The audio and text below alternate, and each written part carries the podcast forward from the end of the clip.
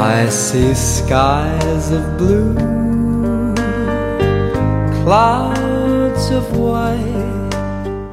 大家好，欢迎来到后浪剧场，我是小树。在正式开始节目之前，先给大家放一个彩蛋：话剧《繁花》剧组为大家准备了几组双人套票，您可以在喜马拉雅订阅后浪剧场，并在节目下方留言，我们会在留言中选取幸运观众，邀您一起去北京天桥艺术中心观看话剧《繁花》。I see trees of green, red roses. 大家好，欢迎来到后浪剧场，我是小树。前几天呢，我跟蔡依云录了一期关于上海的节目。当时在这个节目的一开始，我就跟依云说了一个话，我说很奇怪，我最近在国内的舞台上和银幕上，并没有看到真正的上海生活的作品，包括电视剧，在我的眼里头，什么《欢乐颂》呀、《前半生》呀，并不是真正的上海。我特别想知道上海的当代发生了什么。然后当时我胆子比较小，因为我在文学这边阅读不多，我就没有提文学这一块儿。然后我们这期节目还没播出来呢，就看到《繁花》来住，呃，北京了，所以我特别的激动。今天是我们请到的嘉宾是 《繁花》的导演马家伟、马俊峰导演和那个演员王佳瑶。嗯，二位可以跟大家打个招呼。大家好，我是王佳瑶，你们并看不到我。大家好，我是繁花导演马俊峰。嗯，二位是刚来北京，还对我们来两天了已经，嗯在匆匆忙忙的赶通告和呃也没有，就是其实是我们主要是要来看一下剧场，然后开始合成啊，啊然后然后那个装台啊这样。嗯，对，演员来了就是感受一下北京的氛围。就我想问一下那个马导就您在创作这部戏之前，对上海这座城市的一个印象？嗯，因为这好像您不是上海本地人，但是在上海生活了很久，对吧？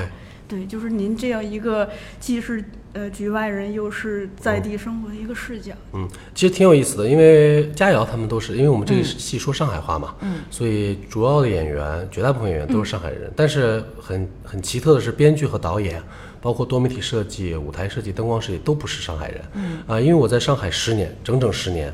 然后、呃、上海其实给我感觉是既亲切又疏远，因为其实他们的，因为首先是语言不通，上海本地的最核心的市民性的东西你接触不到。呃，而且上海其实有一种那个距离感给人啊，但这种距离感其实，在搞这个戏之前，就是在阅读这部小说之前，其实我是以为是是一种排排斥感啊。但其实呃，读了这本小说以后，我知道其实它是建立一种安全感，是一种有弹性、有韧性的一个安全距离。呃，他们比较呃尊重，也比较知道怎么样与人交往。有时候呃。你发现跟上海人在网上聊的时候聊得很很火热，但是见面的时候大家都很局促啊，就是很拘束，然后给彼此之间留一个距离，包括走路的姿态啊，呃，那个人和人对话那个距离啊，其实都有一个就是打引号的安全距离吧，啊，然后我觉得这个很迷人啊，这个其实很城市精神，是吧？啊，对，这个是上海非常重要的一个城市精神。如果我说北方人都是，比如说是一个呃大树哈、木棍这样子的钢管儿这样的东北人啊，然后上海人就是藤条，它有很大的柔韧性、弹性，然后给你很大的这种弹性空间，这个我觉得是呃就是很美妙的啊，很性感也。那佳瑶，你这边呢？因为你你你属于本地人，对吧？嗯，就是你，就导演基本上已经把话说完了，说太好了，说不出来了。但你是你的视角跟他不一样，对你是一个本地人的视角，就是因为刚才导演说我们编剧啊，还有很多的那个团队里面都不是上海人，所以我觉得他们做这台戏应该是很爱上海的。我现在突然发现有这种感觉，嗯，导演说的非常好，上海确实就是有这样的文化，就是人与人之间会保持一定的距离。你从小也是这样子的，对吧？我可能感受的还不是很大，因为我的性格相对大大咧咧，但是也有安全距离，有有礼貌的，然后知道该什么场合应该要怎么样子，可能是跟北方的姑娘略有不同。啊。嗯，那个我在读就是嗯在做咱们这个节目之前也查资料嘛，就我看到您的那个导演自述特别吸引我，就您提到说从原著的文字中读到一种城市精神，嗯，还说一股有一股含蓄却绵延不断的力量，一种难以描述的生命形态，嗯。呃，说这种能量蕴藏在生活的深处，生机勃勃，生生不息。这种特殊的生命样本让我着迷，我愿意为之高声颂唱。唱，就这里头，就您提到着迷这个，我就我对着迷这两个字儿，嗯，也是特别着迷。然后就您提到了，就是城市精神以及这个城市深处的这个东西，这个是我本人特别关注的，因为可能我们现在旅行的机会多了，我们到哪里都是走走看看，但其实。要想就是深入这个民间生活的那个深处，深深入这个城市市民内心的这个深处，其实是很难的。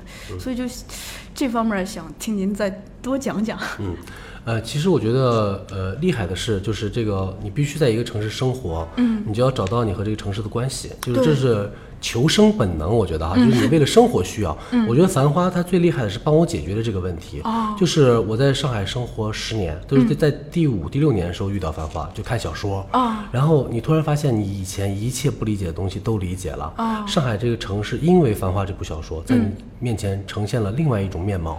这种面貌就是因为它等于是一个一个一个密码本儿一样，它帮你解开了很多你原来不解的东西。为什么我跟这个女孩说话的时候，她总是这样子，呃就低眉低眉顺眼，对吧？她没有是很真诚地看着你。为什么你过去勾搭一个男生的时候，男生很不自然？还有很多很多这样的东西你不理解，为什么啊？为什么就是市民和市民之间保持一种非常小心翼翼的那种关系？啊，有时候你你有时候觉得。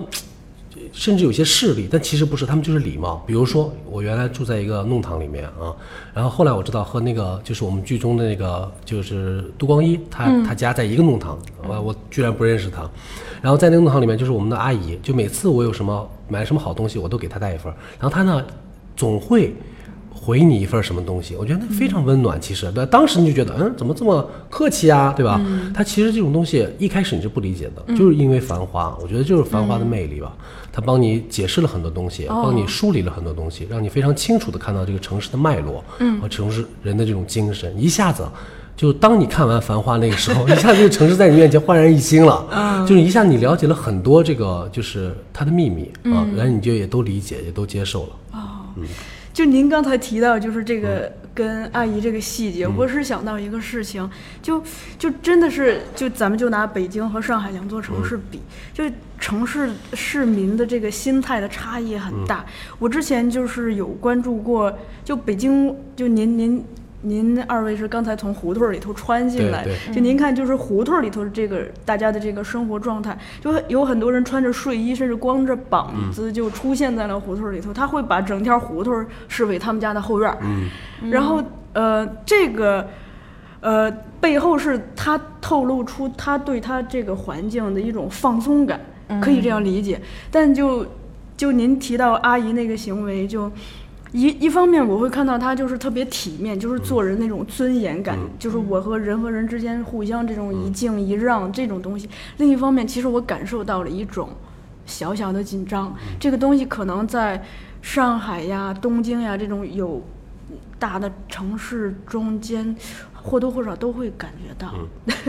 哎，我不知道这么说对不对哈、就是上海其实还是个移民城市，嗯，就即使他他们说他们是老上海人，也 往上数三辈儿，也可能是无锡人，嗯，对吧？苏北人啊，这什么嘉定人都有可能的。老上海是讲上海松江那个地方才叫老上海，本地化哎，就是这个等于是这个英国就开埠以后吧，这个地方才慢慢起来，所以大家其实都是移民，嗯，呃，然后第二呢，就是因为是一在这样的一个历史情况，就是。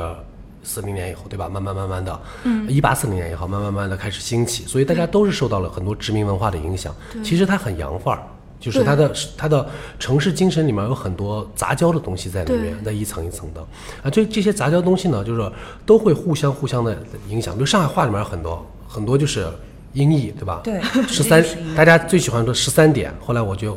去查是 society 社会性，对吧？哦哦说那些十三点的女人其实是混社会的女人，对吧？哦这样。就很很多这种东西，其实大家的文化里面其实很受这种外来文化影响，所以当时其实资本主义国家那种、那种就是行走江湖的方式，其实影响了上海人、啊。我个人认为是这样子的啊，就是其实他里面、他们那种优雅，其实是一些舶来的优雅，但是真的会影响，呃，他们也会真的会延续继承，再加上这个呃各地市民，大家大大其实都是外来人嘛，其实也没有什么互相的这种呃排外啊什么这样的情绪啊。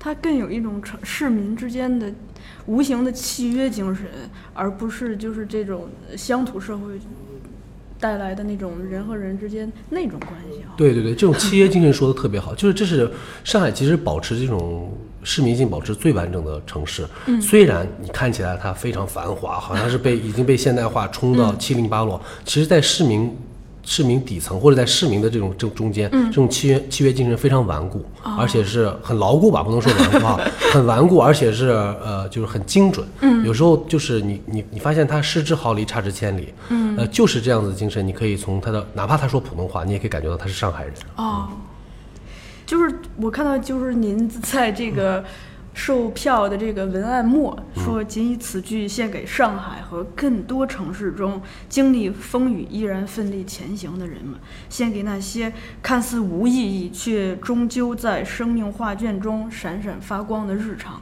就我感觉，呃，我可能就是对您的这个行文也好，或者您关注的东西也好，就同样的感到兴趣，因为我，嗯，本人是作为一个在城市生活中寄居的一个人，就对这种人和城市的关系，以及人们在日常生活中那些。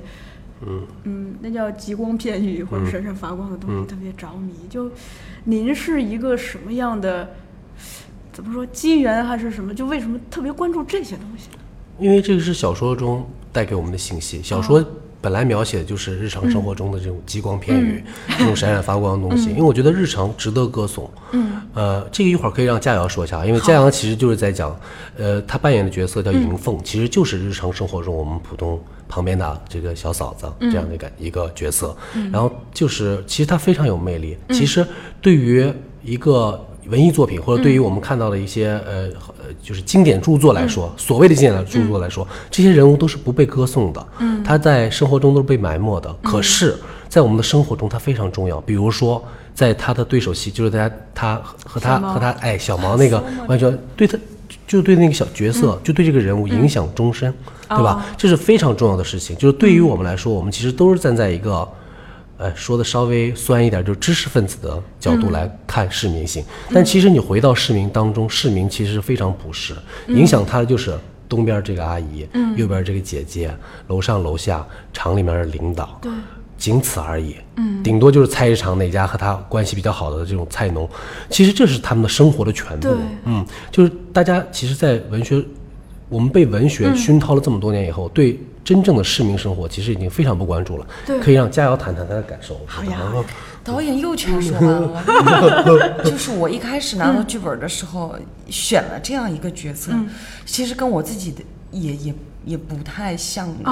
然后我也是爱看书、爱看电影的人，突然让我演一个非常接地气的隔壁邻居家的姐姐，也没有什么文化，其实是很难的，就是得抛出刨掉你身上那一些文学性的东西，你才可以看到。小的人物是什么样子的？我就是要完成这样角色必须必须要做的事情。那这个人物有什么？他身上有什么东西是让你特别打动你的、触动你的？就你现在回头想来，文文艺，就怎么都是天上的东西，它是在地上的，就我不知道具体要怎么解释，讲不清楚，怎么办？就他，我来我来帮大家说一下，就其实就这个角色很深情，嗯，这是小说中所有就绝大部分观众都会，呃，读者都会非常非常爱的一个角色角色角色讨啊、讨喜，他其实不是讨喜，他是他很深情，就是其实他，那我们其实可以讲，他其实是跟小毛在偷情嘛，但是我们觉得一点儿不龌龊，我们非常能够同情，能够认可这种同情，就是这人性需要嘛。因为她她老公是海员，常年不在家，她是在一个二三十岁这样一个年纪，对吧？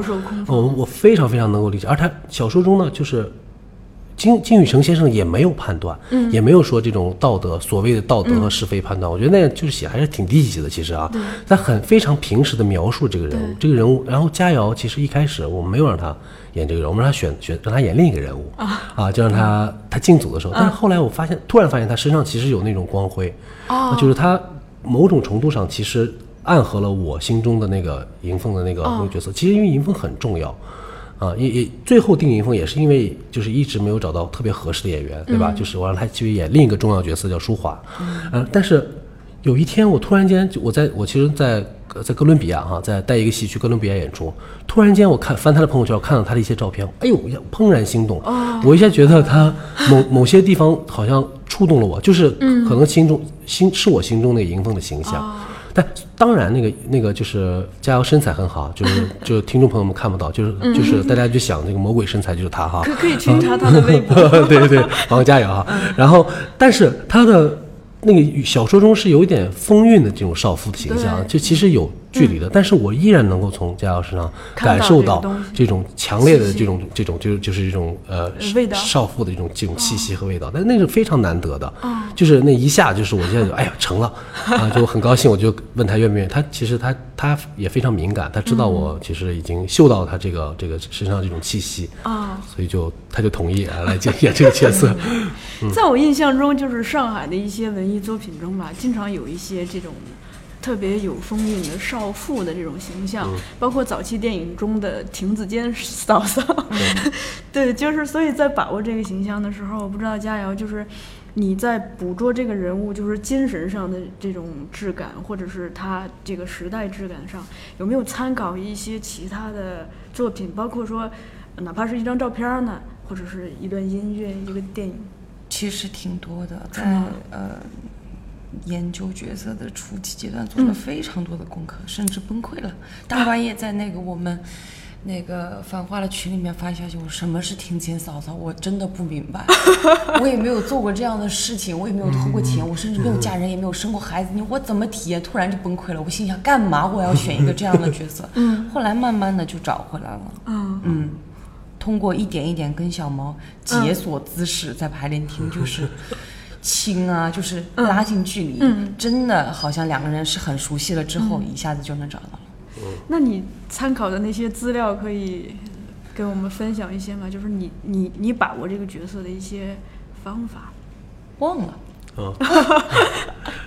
因为巩俐吧，就呃，巩俐的画画魂吗？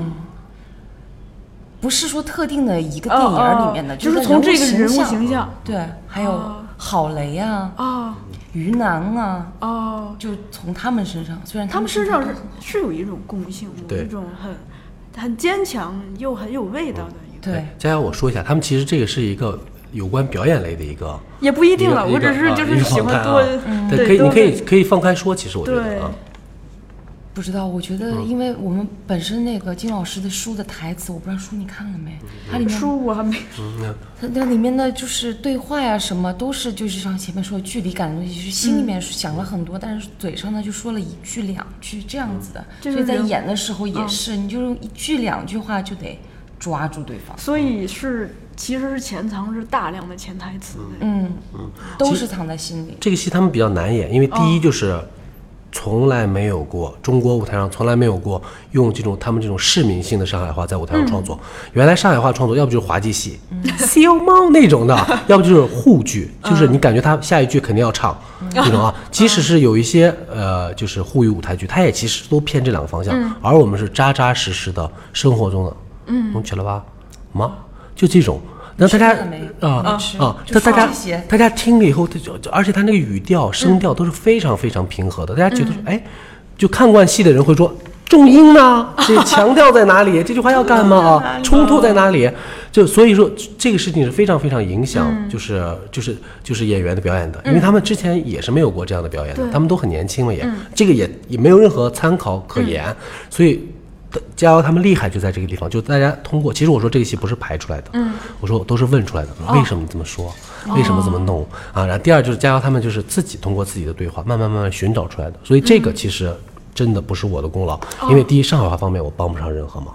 就完全是演员自己，他们进行切磋哈，这样进行一一遍遍的试，然后找到那种感觉。但是我可以判断啊，这个这个感觉是对的。然后那种这种这种情况，这种因为他们他和。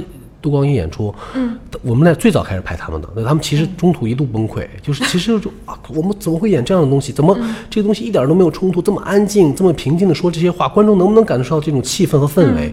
其实很难。但但在上海的时候，我们演得非常成功，因为大家有一个这种。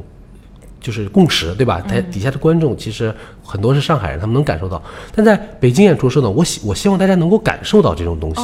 就是外地观众，其实我们就有点有点像看英国的戏啊，看美国的戏，对吧？看南非的戏啊，看字幕这种感觉，可以感觉到他们这种生这种上海的味道和上海的气息。嗯，那在北京演，您会在语言上稍作调整吗？还是就是跟上海一样？呃，一字没改。我觉得这是这个戏非常重要的特性啊，就是就是，呃，吴侬软语。呃，吴侬软语这种这种情感、这种情愫的这种这种，这是这个戏的特色，而且这个绝对是非常大的一个特点。而且这个，但这原著小说本来也就很挑观众，对对吧？就很挑读者，对吧？就是我曾经说过一句过分的话，在朋友圈里面，我说那个《繁花》其实是我交朋友的分风水岭，就是交当然交文艺界朋友了，所以就是非此即彼，就是不喜欢的我深恶痛绝，觉得他好像。描写的东西不是够不够好，都是边缘化的、碎片化的，都是这种叫做边角料，对吧？喜欢他又觉得他很真实，然后又很当代性，又又很先锋，然后内容又很动人，呃，其实就是都是这样子。所以在豆瓣上上面，《繁花》小说的评论不是一星就是五星，然后对对，评一星人说怎么没有零星，评五星说怎么没有十十星，就这样子。所以。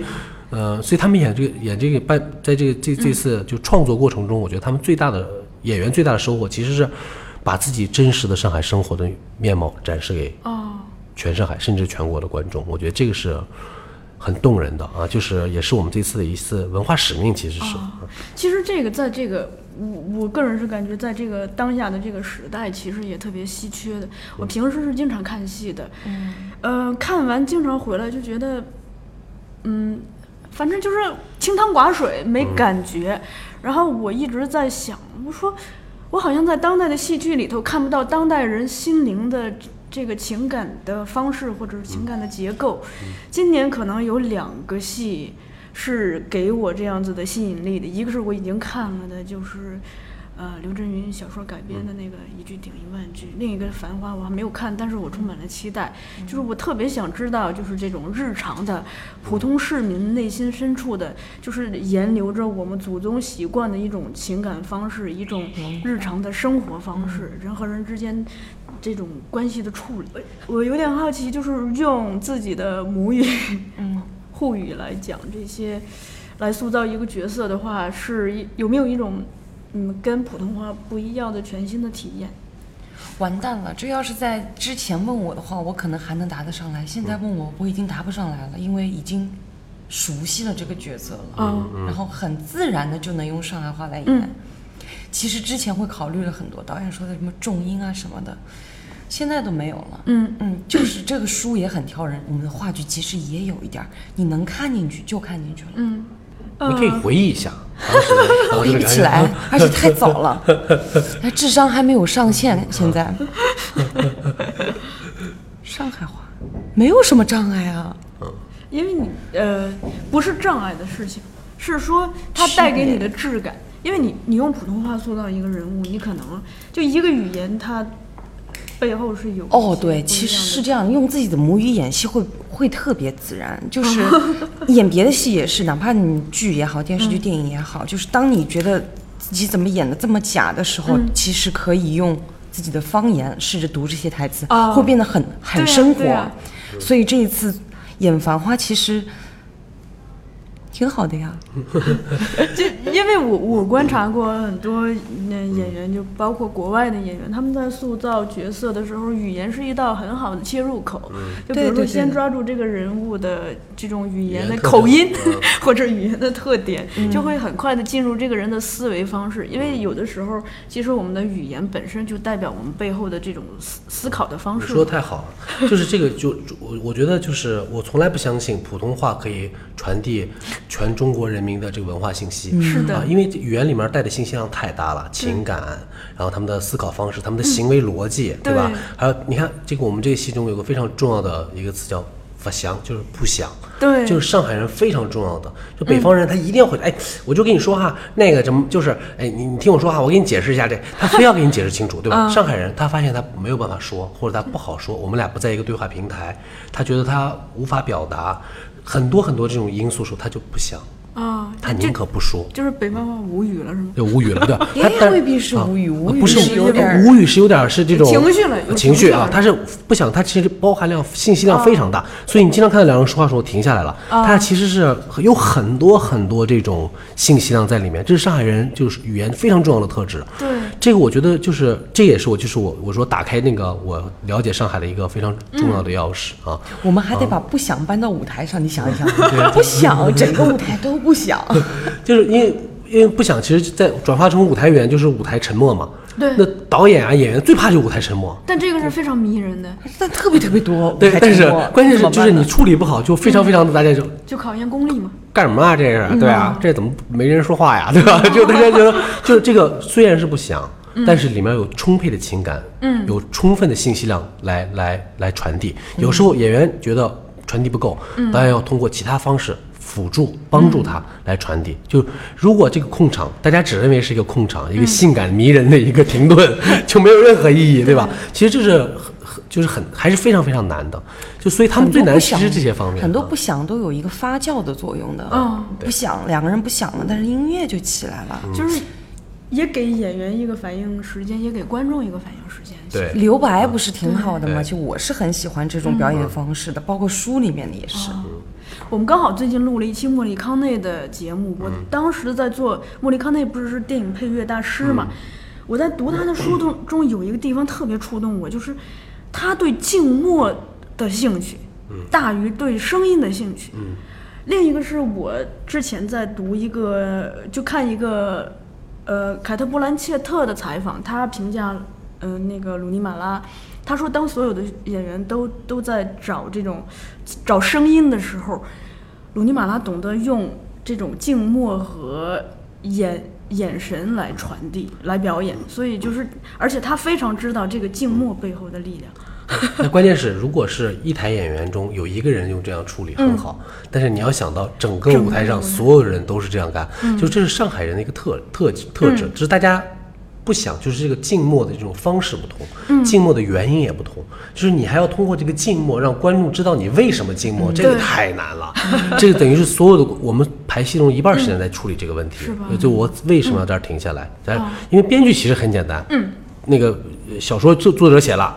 什么什么不想，对吧？嗯，比如说银凤不想，好，我那个导演很简单，银凤你这儿停十十秒钟，导演出去抽烟了，导演回来就要知道一凤你知道为啥不想，你给我演清楚，对吧？对这个其实很多很多，就需要这个虽然我不说话，但我需要用行动，或者是情绪，或者是眼神儿，或者什么动作来把这个东西来表达清楚。嗯啊，这个佳瑶有没有对你造成一些挑战呢？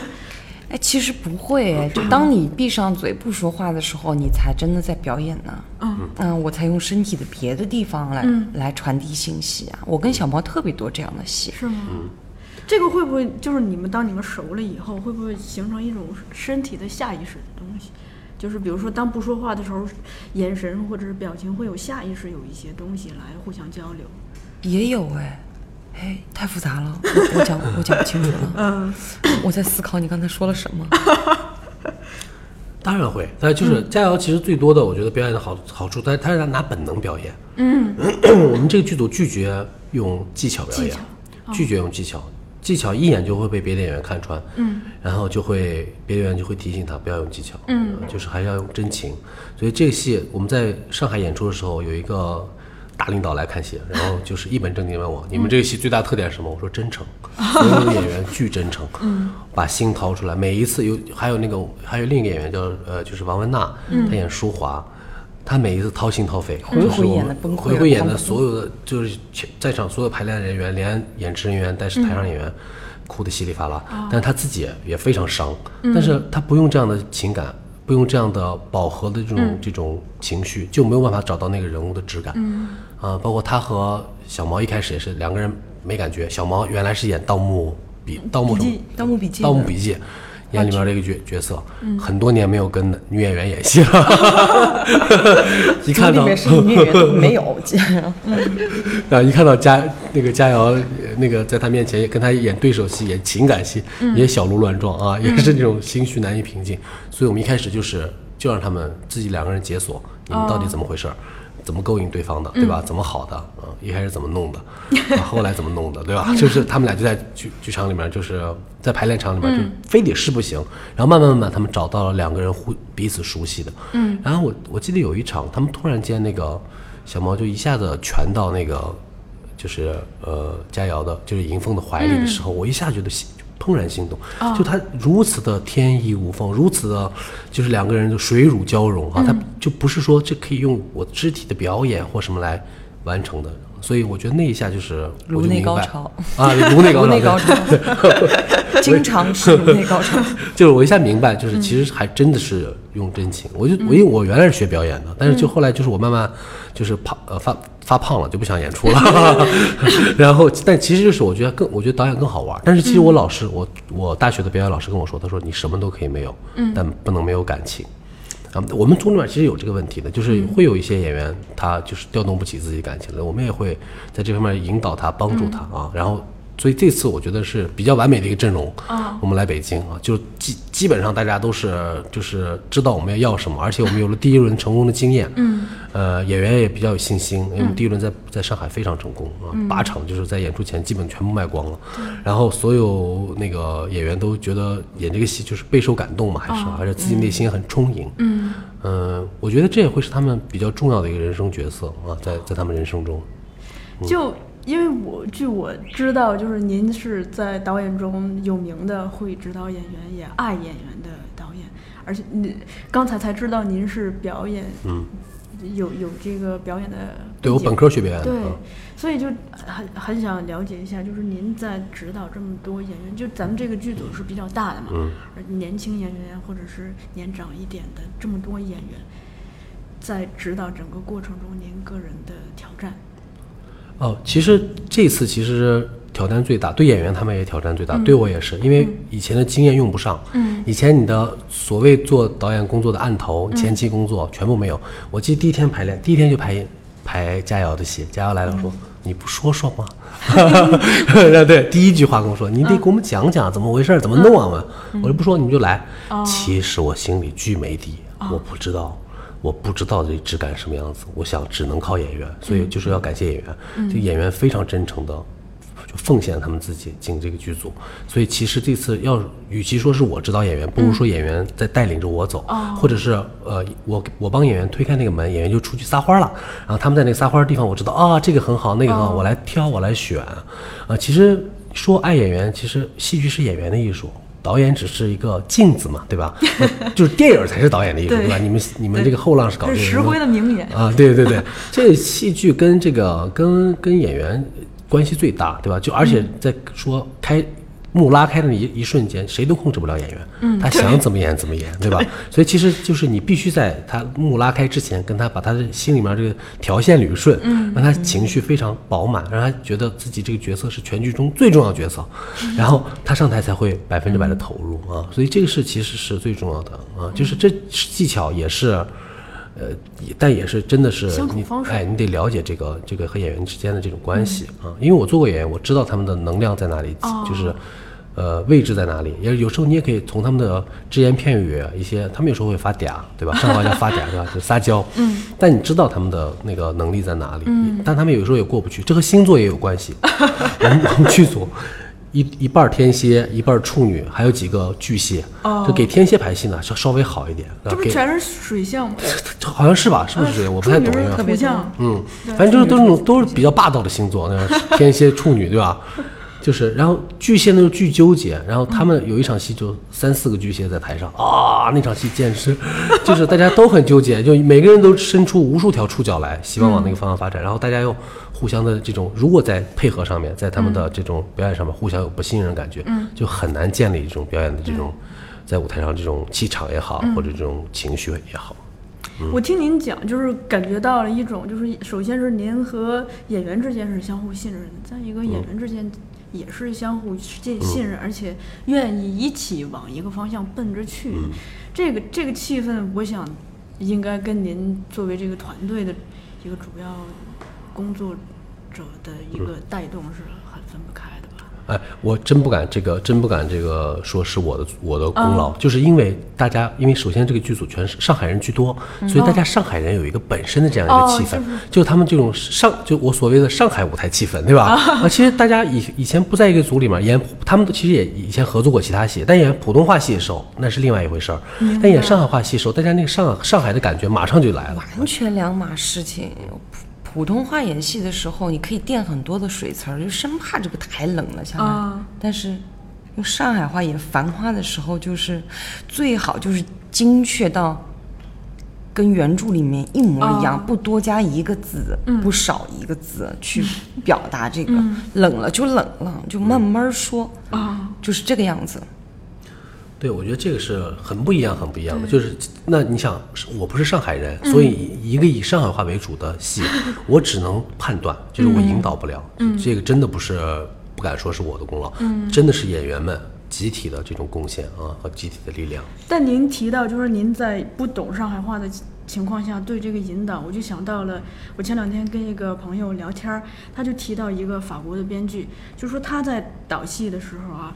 他的戏是在世界上很多国家演，他大多情况下他是听不懂别的国家的语言的，但是他就是可以导，尽管就在他的眼里头，语言已经不是个障碍了，因为他从那个人说话的方式就可以判断能量对不对，嗯，或者是那个感觉、情感。节奏对不对，嗯，这个是对的，这个我倒是就是，但是我能听懂上海话，我也会说一点，而且我通过跟他们接触也知道了很多那个上海话里面的小秘密、小机关，他们的一些词的。一些用法的不同，所表达情绪的不同，一个一样的词，他说的不一样，他的语气不一样，就不一样。嗯，所以有时候上海其实上海话很，就是我刚才还说说回方言，因为你看了那个一句顶一万句，嗯你也知道，就方言真的是可以代表一个地域的这种就文化信息的一个浓缩，像一个密码一样啊，就是这个太重要太重要。所以我估计哈，在不久的将来，中国也会是一个就是以方言为为主的一个戏剧。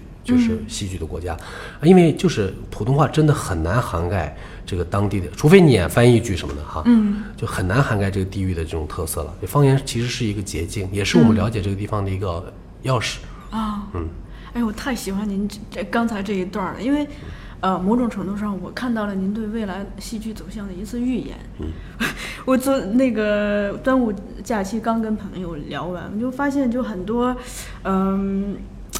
就很多艺术艺术家吧，或者是艺术创呃工作者，他们嗯他们的思维一定不止思考过去和现在，一定是会。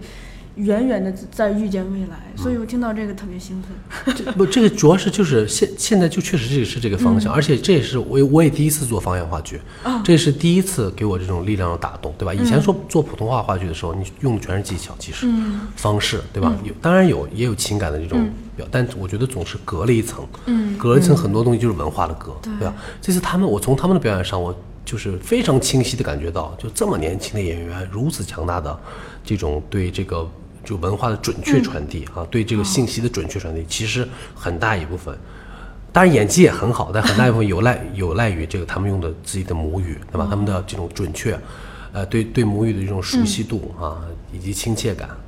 那有不是上海本地的演员，那怎么办？他这个语言会不会给他 带来一定的障碍？因为首先变成了有啊。首先变成了记词儿了嘛？对于你们来说，这母语来说，汤汤汤的直接就出来了。对，他们需要一个二次加工。嗯，先想，哎，什么词儿来着？嗯，怎怎么发音？然后才是这个千语语言背后。我们首先是，呃，比如说我们是说上海话的演员，必须是上海人。嗯，这是硬性规定。所以我们我跟他们开玩笑，我说基本上全中国会说上海话的演员，我已经全部都看过了。因为上海做做演员的人本来就不多。嗯，哎，但是。有很多大明星，对吧？就你们说胡歌啊，什么什么陆毅啊什么的，那所以就是能愿意来演话剧的演员，基本上我们都看过了啊，就都都在我的，就我们已经找找过一遍了。然后里面有一个角色其实是说普通话的啊，就是叫李李，他是北方人，然后去上海。其实我觉得那个正好契合了那个那种文化气息。我就是一个外来人，需要融入到上海话的一个语境当中，这就是在外地上海人如果想深入到市民生活中一个必不可少的一个敲门砖，你必须会说。尤其是他演的是九十年代上海嘛，九十年代上海所有做生意的人必须会说上海话，嗯，或者能听懂上海话，不然的话你没法交流。对啊，就你在跟你们剧组 演员也比较多，你在跟这么多人合作的时候，有没有对他们有一些观察，或者是大家互相合作中对你的启发？这个我还蛮感兴趣的。互生跟舒华吧，嗯非常动人的情感，非常青涩的情感，然后两个演员也是，可以直接谈没关系的。你这个，哎，这就叫不想，你知道吗？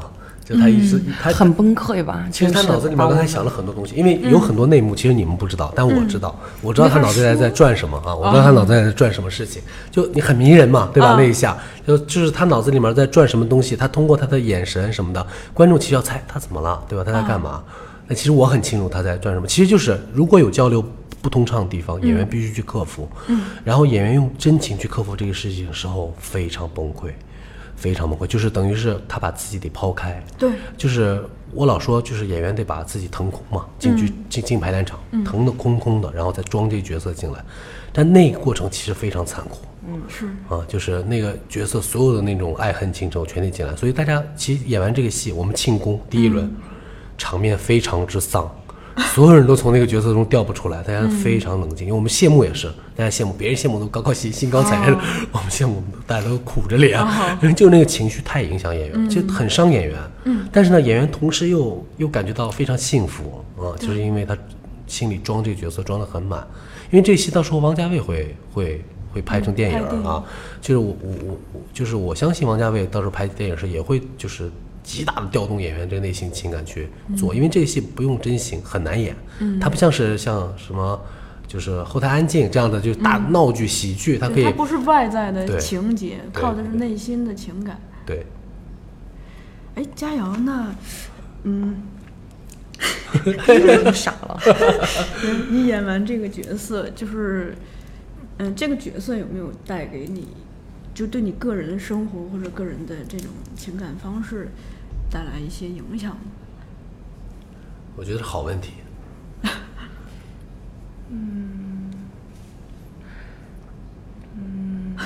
没没没有吧？不行，你得老实说这个问题，你好好想想这个问题。因为你说这个迎凤这个角色对我带来了什么影响吗？对生活当中对你的，世界、人生观、世界对对观，嗯，对，价值观。哎呀，我是那种尺度特别大的人，特别能理解别人做了什么。我觉得任何一个人的，他都有他的。我是圣母吗？难道？不，你可以聊呀，你可以随便聊。这这不好聊，我的内心太黑暗，就是我我能原谅所有人做的所有事情，啊，就是我就是这样子的，我都能理解到他们可能是有一个什么样的原因做了这件事情，不管是好事还是坏事，不管是对我做还是对别人做的，我都可以原谅。这个这个是一个很强的呃共情的能力呀，对，其实他本人就是这样子的。啊，这是你作为演员的优势呀。对，我觉得他就是佳瑶，你看他就瘦瘦小小哈，其他那个刚刚不是说我魔鬼身材哎，就瘦瘦小小，魔鬼身材啊，就是。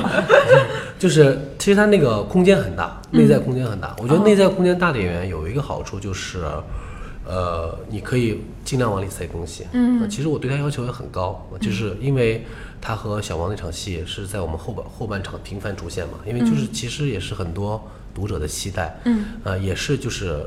我我不愿意让大家理解成他是一个就那样的一个、一个角色嘛，就是我觉得我是没有评判的对这个角色，所以其实佳瑶也是，就是他把自己的心腾空以后放放东西放进来的时候，他得，因为他空间大，他就装很多东西进来啊。其实那个过程其实也是蛮痛苦的，他们也自己也有过挣扎，有过这个来来回回的反复。呃，有些演员就是我试的时候，因为这个角色我试了很多演员，就是在选角的时候，呃，我觉得装不进来啊，我觉得都装不进来，而且最后最后呃，反而我没让他试，我就直接让他演了啊这个角就色。凭直觉的一种信任。对，其实就是就感觉到了他那个那个那我被内部内部空间。哦，您您讲的这个内部空间，这个我特别感兴趣啊，因为我不是昨天晚上才知道那个是佳瑶来嘛，我早上起来，不是我昨天晚上收到信息的时候我已经睡着了，早上起来才看到说啊佳瑶来，那我赶紧查一下佳佳瑶呀，最好的了解她的方式就是。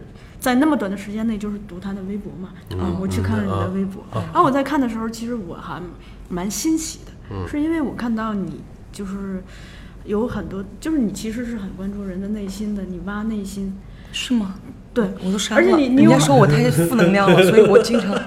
而且你你你思考，或者你你思考，你纠结的很多东西是很有意思的。我记得有有一条就是大约在思考，就是说本我和你们看到的我，这个就是我与我的影子，我与我的镜像的关系，还有包括你在考虑，就是一个人内心的真正的恐恐惧以及。天命对他的安排，就是这个外在的命运和内心。你每天发什么东西？很久以前 在思考的一些，对，其实我也会思考，就是经常我写我发完这些微博，下面就有人说你总是在传递这些负能量，总是内心这么阴暗，取关了。你对我造成了影响很大，我就偷偷的自己朋友圈仅自己可见算了，我不敢说。但这个其实也源于阅读他的人阅读到了什么，因为每个人的世界观在决定每个人的世界。可能我自己不够阴暗吧，所以我看到的是，我恰巧看到的是你在成长过程中的内心的一些纠结和挣扎。这个东西未必是坏事儿，因为你只有在不断的这样的过程中，你才不断的。在确认自我这件事，真实的自我，确认完真实的自我，我想你，当你对自己越越来越清晰，你在演银凤的时候，你会更清楚银凤是怎么样一个人。如果你自己都没有搞清楚自己是谁，我想银凤你也演演不到怎样的银凤。我是确实就是比较喜欢思考的人。对，我看出来了，从你那个微博里头。嗯有有时候其实很奇特的，就是我们这一轮来北京之前，我们又做了一次组内联排嘛，然后请很多我们的朋友，还有就请剧组里面的老师们回来再再帮忙看一次。然后当他和小王演他那段的时候，就是我的作曲，我们作曲是 B 六哈，就是中国最著名的一个电子音乐家，他说啊，他们怎么这么深邃？我说什么意思？他说我我说不清楚。他说因为之前我看迎凤的表演就是。非常清晰，就第一轮的时候，我们在上海演出的时候，他很清晰，我可以非常清楚看到他的一些东西。但虽然有些地方他故意制造了一些，就是所谓的这种这种审美障碍哈，就让他让大家稍微。开一点这个这个想象的空间，但这一次他发现，就他们俩的表演非常的立体，就那一层意思更多了。就我可以把住我自己最重要的这层意思的情况下，他有很多层意思在他表演中体现出来，这个非常难用语言表达。我不知道能不能说清楚啊？就是他这那在有有一瞬间，你会发现他其实脑子里过了很多事情，但是他这种东西都可以准确的传达出来。然后我觉得是这这是这这一轮他们最美妙，我们调度一点没改啊，就是什么呃，基本上的舞台什么大大道具都没什么大的变化，在和上海比较哈，就做了一些精细的修修改，但他们的表演确实是立体了很多，这个立体就是。我觉得是反刍，就是他们第一轮演完以后回家，过了一年，然后在家里边沉下来想这个角色，重新酝酿，重新感受，再一次遇到对手和对手对戏的时候，对手和他互相刺激，产生这种非常奇妙的这种能量。所以这也是为什么一个戏一定要经常演，经常演，需需要一个发酵过程。对，这个发酵很重要，就是就是因为你在一个剧组工作的时候，其实他有点不停不停的在创作，不停的掏关自己的感觉。嗯，缺少一个回回味的回味空间。就是我觉得就就是这个。满了就是之前，对，装满了，然后差不多的时候，其实应该抽离出自己，然后看一看是什么样的，就会发现演的好还是不好，要改哪一些地方。这个就跟我们每天平时上班，但一定要。呃，休个年假或者什么出去出去放空一下是。我我总觉得是会玩的人才会会工作，会工作。他们他很会玩，你知道吗？他这次呢，就是他之前还说要去看世界杯，你知道吗？好说好说歹说让他留下来，留下来演我这个角色。哎，我就我真找不到找不到任何一个其他演员更适合这个角色啊！就是我脑子里面其实都有，我们有名单，他们拿给我，我说不可能的，因为这个戏其实要演很多很多年。但是我觉得就是。说实话，也不可能他会一直陪伴我们，他会以后会遇到更多更重要的角色，他要去演，对吧？但是我觉得他其实帮我们开了一个非常非常好的头，而且我觉得这个这次我也觉得这我们基本上保持我们最完整的阵容来北京演出，也可以让我们北京观众检验一下我们这这种哦很很诗意的，对吧？很多留白的这样的表演。嗯，这个时候我不得不得说一下我叔叔了，因为我在这个戏中的角色呢尺度比较大，那我也会邀请我家里人看，嗯。然后看完之后，我妈妈就是很客观的说你演的好，哪里好哪里不好，说整个戏，说导演怎么，我妈妈很有很有主见的吧，妈妈是看了不少戏，没有，就是普通观众，对普通观众，但是的意见很多的，说的也挺有意思的。然后我叔叔就摇着头，他说：“哎呀，嗯，我们家瑶瑶怎么演这种东西？” 我就知道我成功了，因为我的印他我在他的印象里只是他的可爱的侄女儿，没想到这样了，我很高兴。其实，因为他看到了银凤，而不是你。哎，对的，呃，我觉得厉害的地方也是在这里，就是其实佳瑶跟小毛嘛，两人的就是、我不你们之前认识吧？跟杜宝瑶认识。这但是合作没有演过没有没有啊，他们自己演过第一次演情侣，然后他们的感情就越来越好啊。然后呢，我我排戏是这样的，排完他们我就要排另一对儿，因为我们的戏是这样子一个感觉六十九十六十九十。哦。然后拍其他对儿的时候放他们三天假，哎。结果他们俩人超牛，就出去接了一个纽巴伦的广告，演演演当代情侣，那可能是你介绍他的是吧？就佳瑶介绍那个杜光一去，然后所有人看完说哇。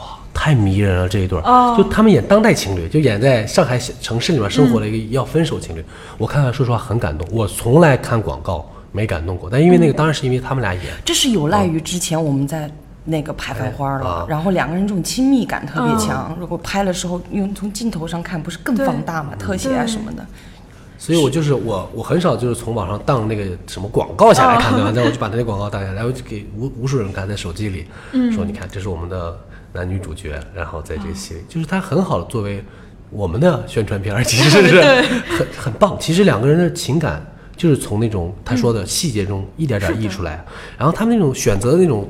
我不知道，可能是他们自己选择，就是选择的一些动作，一些两个人亲密的行为，嗯，非常非常的，我觉得就是合适，啊，就是让我感其实感受到了他们就是就是小猫和迎风，如果生活在现在会是什么样子？那就是在排练厅解锁 就是一个后传。这这个嗯、呃情侣的亲密戏其实是这样子。你想，如果两个人不认识，刚下飞机就匆匆见面，一过来就开始拍激情戏，这个是一个什么样的感觉？但但如果是两个人。嗯，每天在一起，就是这各种已经熟悉了彼此的节奏感，熟悉了彼此的表达方式，嗯那那那那种互相的默契，那个是装不出来的。对不同的。所以他们演完以后，他们都在我我我很感动，是他们演完那天晚上，大家都是相视无言，其实就是哎，就是我们去吃海底捞，大家就吃的巨丧的一顿海底捞，就盯着锅看，好像很饿的样子。后来他们去唱歌，好像去唱歌唱的也是就就酒肆糊涂，上海叫，就是吃的那就都醉了。然后大家后来我看他们发朋友圈，大家都是彼此感谢。然后我就加油，我记得特别清楚，他说感谢你，那个就是小毛小毛就是我的臭脚男孩，因为小毛是因为他要穿那种那个就是六十年代那种布布六十年代的布鞋，然后打拳，那个他还要打在台上打拳，他从头演到尾，他是所以他可可能就会那个脚会有味儿是吧？在台上 我们俩又有亲密戏，我躺在他的脚上，真心的我呀。但是其实你要知道，那其实最亲密的时候，对吧？他能说这么说，其实也是蛮可爱的。我觉得他在朋友圈发这回来，我很感动。哎，您刚才提到就是这个杀青之后，不是杀青，就是结束之后的大家一个聚会，因为咱们这个戏里头也有提到很多饭局嘛，这个事儿也可以聊一下。饭局其实挺有意思的，对，都市中这个必不可少呀。哎，其实那个，我觉得金老师说的很好。他嗯说九十年代的人呢，就是很多饭局啊，九十年代最牛的时候，大家把自己的客厅都装潢的特别好，但是从来不请人来家里，因为大家都出去吃饭了，你知道吗？就就是其实我也有感觉，就是我那会儿在。我是在北方，我在太原，其实就是也跟自己爸妈、跟我祖父参加了各种各样的饭局，有的是结婚，有的是没有任何理由，对吧？大家聚聚一起吃饭。然后我记得那那段时间最多的就是那个时候有一种饮料叫健力宝，我不知道记不记得，就是对啊，就我就每次出去就他们就知道我喜欢喝，就给我点健力宝，还没有可乐，我就那个时候就是太原好像就是八八十年代末吧，还没出现。嗯，然后我觉得最好玩的就是很多饭桌上中国人会解决很多问题。是的，啊，然后呢，但是北方饭局和南方饭局又不太也也不太一样，啊上尤其上海饭局，上海饭局是真的会非常准确的，而且会很实诚的。你看上海人其实非常严谨的，比如说他说，呃，小树今天你要来是吧？那那你能不能帮我请一下这个姜文老师，嗯，但你说，哎呦，姜文没时间，嗯，咱们饭还吃吗？那咱们就就不吃了啊，因为这主要请姜文老师啊，在在北京不一样，北京很多就是，能呃那能没问题，来吧，来了以后他说，哎呦。哎呀，哎呦，这俊峰，这小这个姜文老师今天来不了了，他得明天，咱们要不明天再，今天先吃，明天再说。第二天他又来了，啊，哎呦，这个姜文老师去是两种，，到底哪一种比较不好？对，吧这说不清楚对对。然后他其实最最牛这第三天他来了，他又我们又又又请姜文老师，他他回应说，干嘛要请姜文吃饭呀？就特别好玩。其实这个这种这种这种气氛啊，上海人其实，在饭桌上有很多亲密的互动。现那个我觉得有些时候在上在上海的饭桌上，其实会比在谈判桌上，比在生活中上都更有意思啊，就是故事很多，对。而且细节很多。我们说，所以这次我们有一个史上最长的饭桌戏，嗯，就是这是我在这我看了这么多戏都没有我这么长的饭桌戏在舞台上呈、哦。呈现，多少人？十个人。呃，没有十呃九啊、有差不多吧，是十个人左右的一个饭桌戏，嗯，但是长达二十多分钟在舞台上，就是细细的讲一个饭怎么吃完，这样的感觉，其实挺有意思的啊。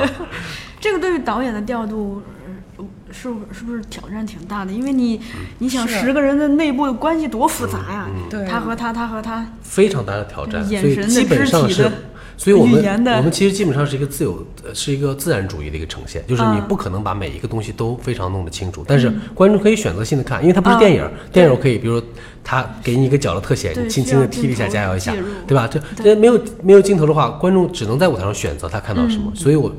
要求在舞台上每一个人吃这顿饭的时候全神贯注，真就进入他个人的状态就好，就是你就表现那顿饭，你的状态就 OK 了。看谁都可以，就但是 很有趣，其实。但有些观众跟我说，就是可以说吗？那个那个那圆桌还会转呢，啊，可以说。演员坐在，在上面，然后一个大圆桌吃饭，大家在转，就这个人一会儿到前面来了，啊那个人一会儿到后面来了就有一。个转台，其实有点像是一个，我我跟他们说，有点像是一个爱马仕橱窗里的一个包一样，你可以三百六十度的观察这个包，然后有一点儿饭桌样本那样的感觉，啊就一个标本那样意识。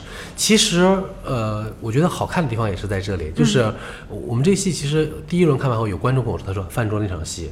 讲话的人我没看，我一直盯着旁边一个在吃饭的人看，就他脸上那种细微的反应。他说这句话的时候，他的那种感觉啊啊，其实很有意思啊。你 看谁都行，就啊是。嗯，对，就咱们小说不是隐喻特别多嘛，嗯就是这个小说的隐喻，当他搬到舞台上的时候，我想您除了表演，肯定需要借助灯光呀、音效呀、音乐呀，这方面有没有就是可以聊的？嗯不是可以在现在可以聊的？就是我觉得这所有的东西都要辅助表演，嗯帮助演员去建立角色，建立他们的人物关系。嗯这个其实就是我我这次我们用了多媒体，我们多媒嗯体设计师是中国非常著名的一个动画设计师，叫磊磊。嗯，他最厉害的是他他自称是一个人的电影。动画电影制片厂啊，一个人的美术电影制片厂，嗯他就一个人，从前期到后期到剪辑到哦配乐到歌唱歌都他自己唱里面，嗯他挺有意思，因为他拿了很多奖，但他是第一次做舞台，嗯，所以他其实呃，等于是他原来他的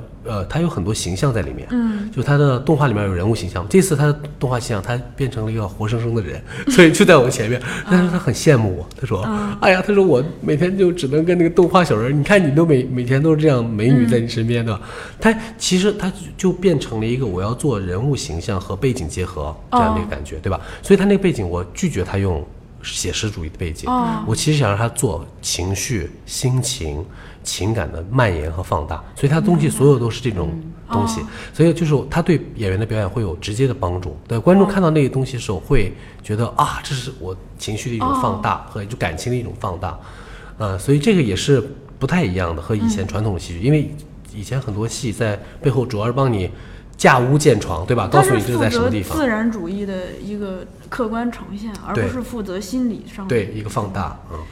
您这个就让我想到，就是之前我们是请那个有色界的美术指导，嗯，蒲荣木先生来我跟我们做过一个交流。他提到他做的就是阮玲玉那个电影，他说当时在拍阮玲玉的时候，就墙上阮玲玉家墙上的那个装饰，以及阮玲玉的每一件旗袍，都是她此时此刻内心的一个外化。嗯，我觉得说得特别好啊。其实就我觉得这个很重要了。嗯，这个如果不是这样子的话，其实观众现在什么没见过？对尤其是在电影里面，在那种大电影里面，他看看看的更多更多的细节，嗯，色戒，对吧？那个时候的那那个道具考究、考考究和精致。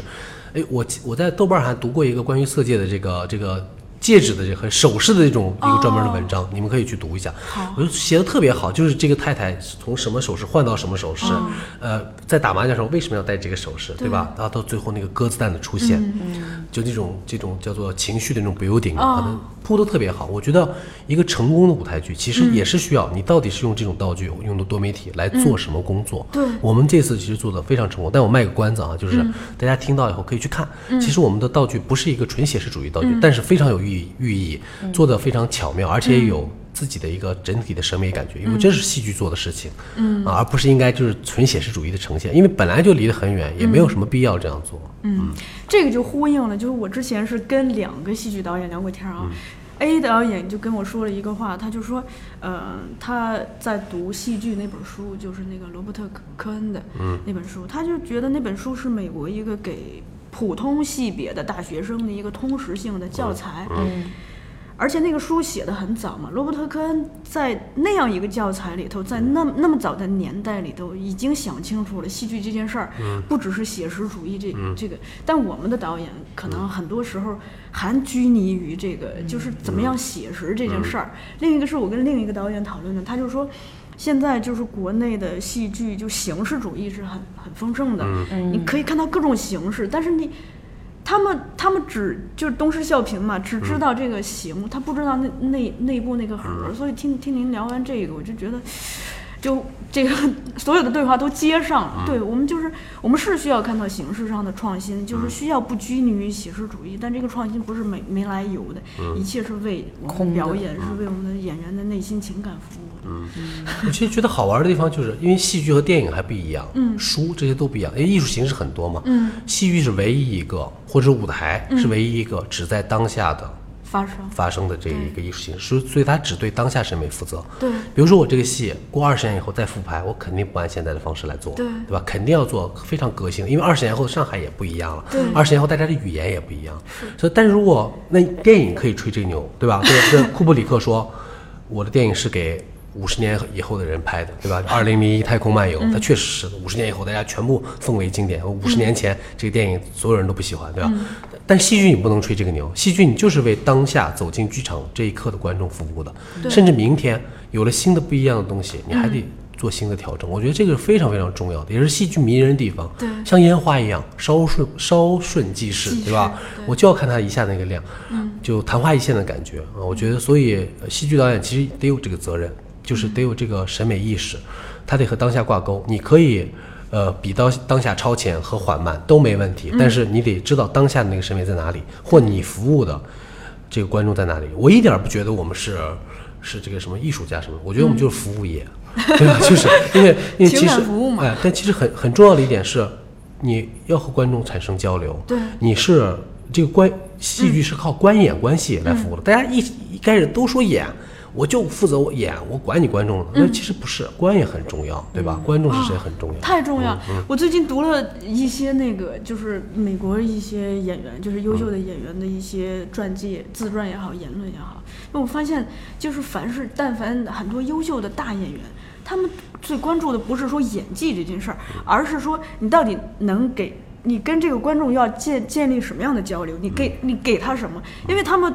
每天上班这么辛苦，挣的钱也这么辛苦，花这么多对花这么多钱来剧场，他们他们凭什么安安静静的在黑暗中就就呃还不能玩手机，就看着你，还不能说话，还不能吃东西，就就要看你，他们凭什么？那你你给他们什么呢？嗯 所以我绝对不能说不管你就管你自己演，你别管观众看了你是什么样的。不不不，我是会我是要站出来看看自己的人。是的，嗯，这个这个就跟谈恋爱就只负责说我有多爱你，不管你接不接得住。并不是说这个是杂念，而是说我是为了完成这个人物而做的事情就之一。第一次我，第二次我。嗯啊，也许吧。嗯对呀、想不明白。就是就是，其实就是你微博里头讨论的那个真我和影子，对或真我和镜像。嗯，你的你的思考一直在在一体里头，你是你是有一个体系的，是吧是我发现的。是吧是吧？对，我该今天把把它给串出串起来。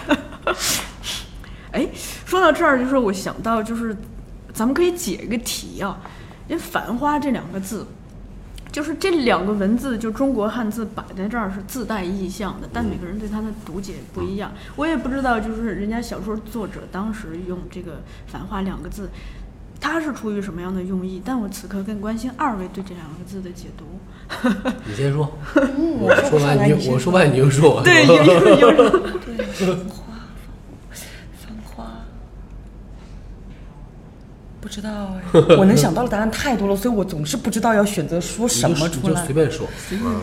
因为繁花最简单的就是，最不是最直面的，看完书就是繁花比喻的是很多的女人，然后当时的那个六十年代和九十年代呈现出来的给人的感受。嗯，花跟海上花，你比如说，对，海上花也是很重要的海派的电影和小说嘛。呃还有，也许就是这两个字，它本身就很有味道。然后，人都是一时一时的，我不知道金老师傅为什么就选了《繁花》当。嗯，你懂我意思吗？我特别难回答。对，其实我觉得他说的挺好的。其实我觉得《繁花》，因为他说是其实是三个兄弟的戏，那个什么淘淘的戏。其实我觉得更重要的是，他那个这些人都是枝干，嗯，而真真正要表现的是，或者是真正迷人的是这些枝干上面开出的花朵，嗯，这些花朵其实就是一个一个的女性角色。所以看完以后，大家对男性评价不多，就觉得女性很好的。对四位大女主，其实她哦，我们这次还有个神奇地方，我们四位女主都姓王。然 后就王炸，我们叫啊，四位挺有意思的。然后四位他们对四位女主评价，对他们这种人生的这种这种沉沦也好，这种起伏也好，对他们的这种。呃，其实花繁花本身也就是有，就花开花落，对吧？有时候花团锦簇，有时候就种花凋零，有时候含苞待放，有这样的意思在啊。其实人生也也是这样子的。其实这么说当然有点俗，可是呢，呃，我也确实想不到会叫有其他什么更好的比喻啊。就是我看到这本小说的时候。繁花，我其实觉得是名字其实没有那么吸引我，但是我读到书再反观这个名宿，其实会怦然心动。对。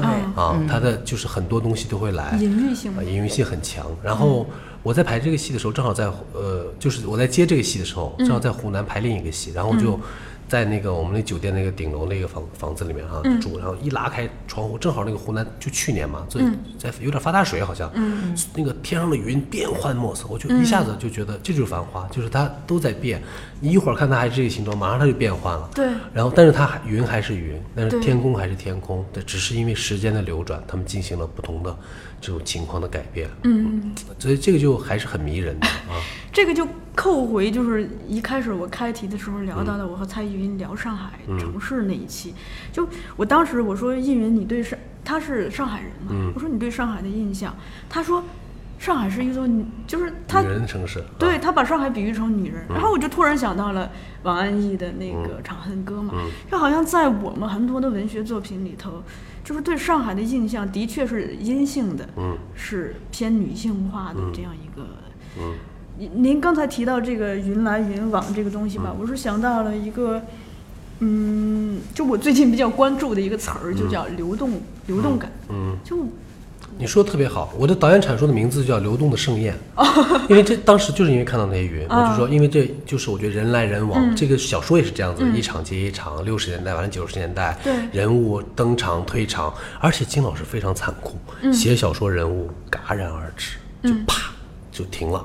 以前我我说他的那个能量很大，小说。原来要我说这个这本小说体量他很亏写的，要写放开来写，或按传统小说写，写一个《追忆似水年华》那样七卷本一点不成问题，但他就压在了一本里面做了。比如说银凤，银凤和小毛的故事，写一个就他俩的故事，写个长篇，一点问题都没有，但是他就把它压缩在那些短短的几章里面，然后非常决绝的、非常简短的，就一个字，以后不要再联系了。啊，讲定了，再也没了啊。然后当然也会有惊鸿一瞥，在最后过了很多年以后，就是另一个角色主主人公又见了银风，银风才把这一切事情又全部统。我记得我上次给你念书念哭了，念那段，就是他非常厉害的地方在这样，就是流动性，我觉得很重要。所以我们舞台也是流动性的，啊，这人物也是流动性的。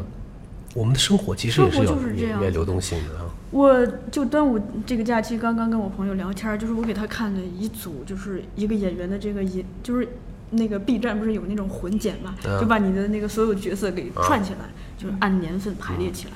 然后我朋友看完说，你有没有发现，当他演完这个角色的时候，嗯、之后的他已经不是之前的他了，就这个人气质什么的完全变了，就是那种眼神的坚定感呀什么的，就跟？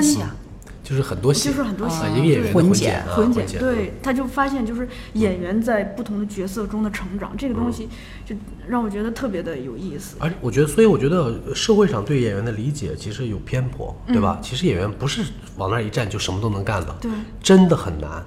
演员就是用真心演戏，比用什么脑子做工作，比用体力做工作还难，对吧？累，哎，就而且我觉得，而且不是我，而且我觉得很重要的一点是，他需要付出真情，而人类的这种核心就是这样子的。我们剧剧中说，人和人无法相通，再好的朋友也会分手的，对吧？人生是一场孤独的旅旅行，所以正因为我们看到了这种孤独，我们看到了人和人之间这种独立性，嗯，我们才要拥抱社会，才要拥抱大家，才要付出真情。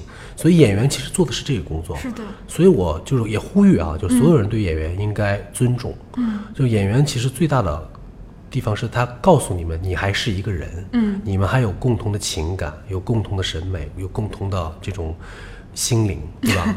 我觉得这个很重要啊。这个我就是我我再呼应您一下，就我呃刚才就是呃我在问佳瑶的时候，您有提醒佳瑶说我们这个节目是聊，这个表演的很很乐于嗯聊嗯表演啊。就最开始我们本来是做表演书嘛，我做的第一就是我们公司。就后浪剧场这个图书品牌做的第一本表演书叫《尊重表演艺术》。嗯，那我们开这个节目也是出于这样一个目的，就是其实就是让大家更放在一个平等、友好的、客观的角度来看待演员这个职业，看、看待演员这个，他是，而且在我的眼里头，演员首先是个人，是他自己，其次才是他的这个职业身份，其实才是他的角色。所以我更关注的是你这个人，而作为你这个人来说。更关注的是你内心的世界，因为你内心的这个空间和能量，代表着你在舞台上或荧幕上可以传递的东西，而那个东西代表着我们作为观众花钱进去以后可以接受到的东西。但如果说，嗯、观众和演员之间产生了隔膜，就是演员不信任观众，或者观众呃瞧不上演员，那这个时候观众和演员之间这个流动性就被切断了。是，其实我觉得难的地方是，王嘉友你也说说话，没让我一个人说话。就我觉得，我觉得，我觉得，我觉得难的地方其实就是这个，就是你，就是我们刚还是刚才说的，得把观众放在心里，对吧？就我们为什么演这个戏，大家也非常清楚。我们不只是讲一个故事，嗯，我们也不想，但是我们也不想说教，对吧？我们其实传达一种我们对人生的态度，对这个很重要。观众进来以后，你可以不认可，对但你也可以呃，就是也可以就是在在理性上面也可以不接受，但是从情感上面他一定是感受得到的，这个比较重要。我觉得嗯，这个说的很好，对。你像我表演老让你，觉得好好看，就情感传递到了，就是就可以了，是这个感觉。因为有一些就是，当我们现在接触电影和戏剧越来越容易的时候，看戏多的观众他会越来越挑剔嘛，而有的时候太挑剔了，就容易理性占上风，让感性给屏蔽掉了，这个很可怕。我在我看来，那个是失去了我们看戏最初的那个初心的。其实我们做专业的看戏，其实更麻烦，其实，对吧？其实就是我看戏的时候非常分裂，嗯，一边看戏一边他打了一个灯，说我也分裂我说这什么灯？哎，这个是啊什么什么型号，对吧？他做了一个多媒体，我说哦，这个这个多媒多媒体的码率是多少，对吧？一看就是合的，对对对对这对这合的光都是不对的。就这种是也会跳的，但是其实，但是如果戏真的好，也会被沉浸，就带进去啊，了会带进去啊。我是我经常看电影的时候是非常理智、客观、挑剔的那一种嗯观众，非常苛刻。看完然后真的很好，一瞬间哇哇大哭，啊就是前面全是忍着的情感，然后一到那个点，我操，不行了。嗯啊，我觉得这个还是很重要的。就是其实观众其实审美的时候都有两两层审美，一层审美就是，哎呦，迎凤这个角色好可怜啊，或者哎呦，迎凤这个太动人了。一凤说，哎呦，王家瑶演的太好了，对对吧？他他大家都是分裂的，但是这个这个本身也是观剧的一种。乐乐趣啊，也是一种乐趣，也是审美乐趣。所以，怎么把这个两层关系调整好，是演员的责任。演员需要在这个之间找到一种平衡。嗯，啊，而且导演也需要给演员空间啊。但这次其实我是真的是给演员很大空间，因为没有办法不给他们空间，真是要让他们自己去琢磨、去创作啊。嗯但其实对观众来说也需要自我平衡调整。就就比如说我刚才提到的普罗姆先生他提到的阮玲玉的旗袍，那你发现或者您提到豆瓣那篇文章就看到的那个手势，其实。嗯，因为如果创作者这些所有的运用，它是都是有隐喻的，它是把密码藏在里头的。那观众其实在这个过程中可以获得一种解码的游戏快感。对，而这个东西同时也是为他更深的理解这部剧和这个角色来服务。小彩蛋，啊很多很多的小彩蛋。对，哎这种它是游戏嘛，头号玩家嘛。啊，对这种东西多，如果足够多或足够精准、或足够真诚的表达的话，对观众其实是个会对你产生高度认同是的，因为这种高度认同会建立你和呃，就是观众和演员或者和舞台之间的这种非常就是其实本来就是有契约精神的，这个契约精神只是我进来有没有撕毁你，对吧？对对有的人观众我们上海叫就是。